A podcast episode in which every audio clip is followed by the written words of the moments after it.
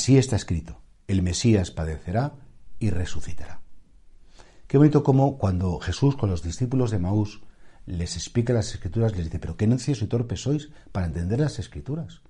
¿No estaba escrito que el Mesías debía padecer para entrar en su gloria?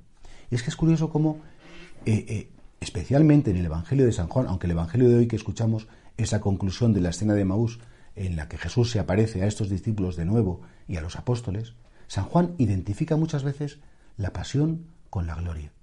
Y por eso Jesús cuando dice, no era necesario que el Mesías padeciera para entrar en la gloria, y es que tal vez la belleza mayor de Cristo, la belleza mayor de cualquier ser humano, no se da en el éxito, en el triunfo, cuando nos aplauden, ¡ay, qué bien lo ha hecho! ¡Qué, qué, qué magnífica!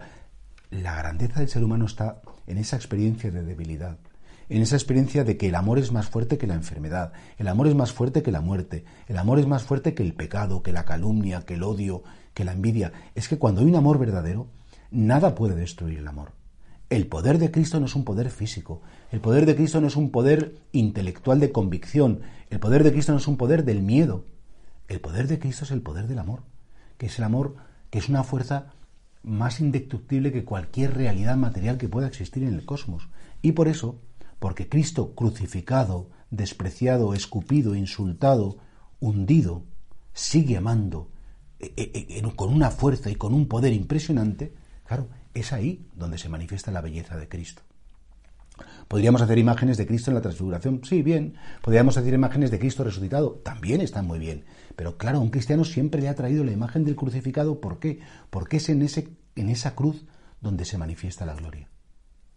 ¿Cuántas personas en mi ministerio sacerdotal he conocido hundidas, que les han partido la vida en mil pedazos, que están enfermos en la cama sin esperanza, que están abandonados de sus familias, que están como rotos porque han tenido a lo mejor pues muy mala suerte.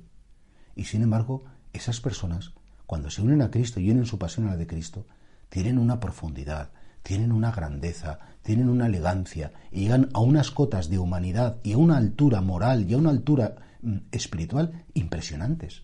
Y entonces es cuando te das cuenta cómo en el velo de la debilidad, en el velo del sufrimiento, se desvela la grandeza del ser humano.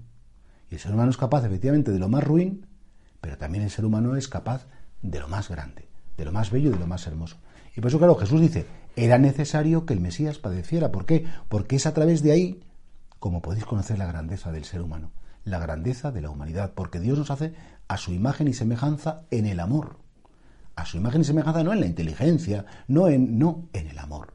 Y por eso un ser humano que quiere amar, un ser humano que sabe amar, no huye del dolor, sino que precisamente encuentra en el dolor el espacio privilegiado para el amor.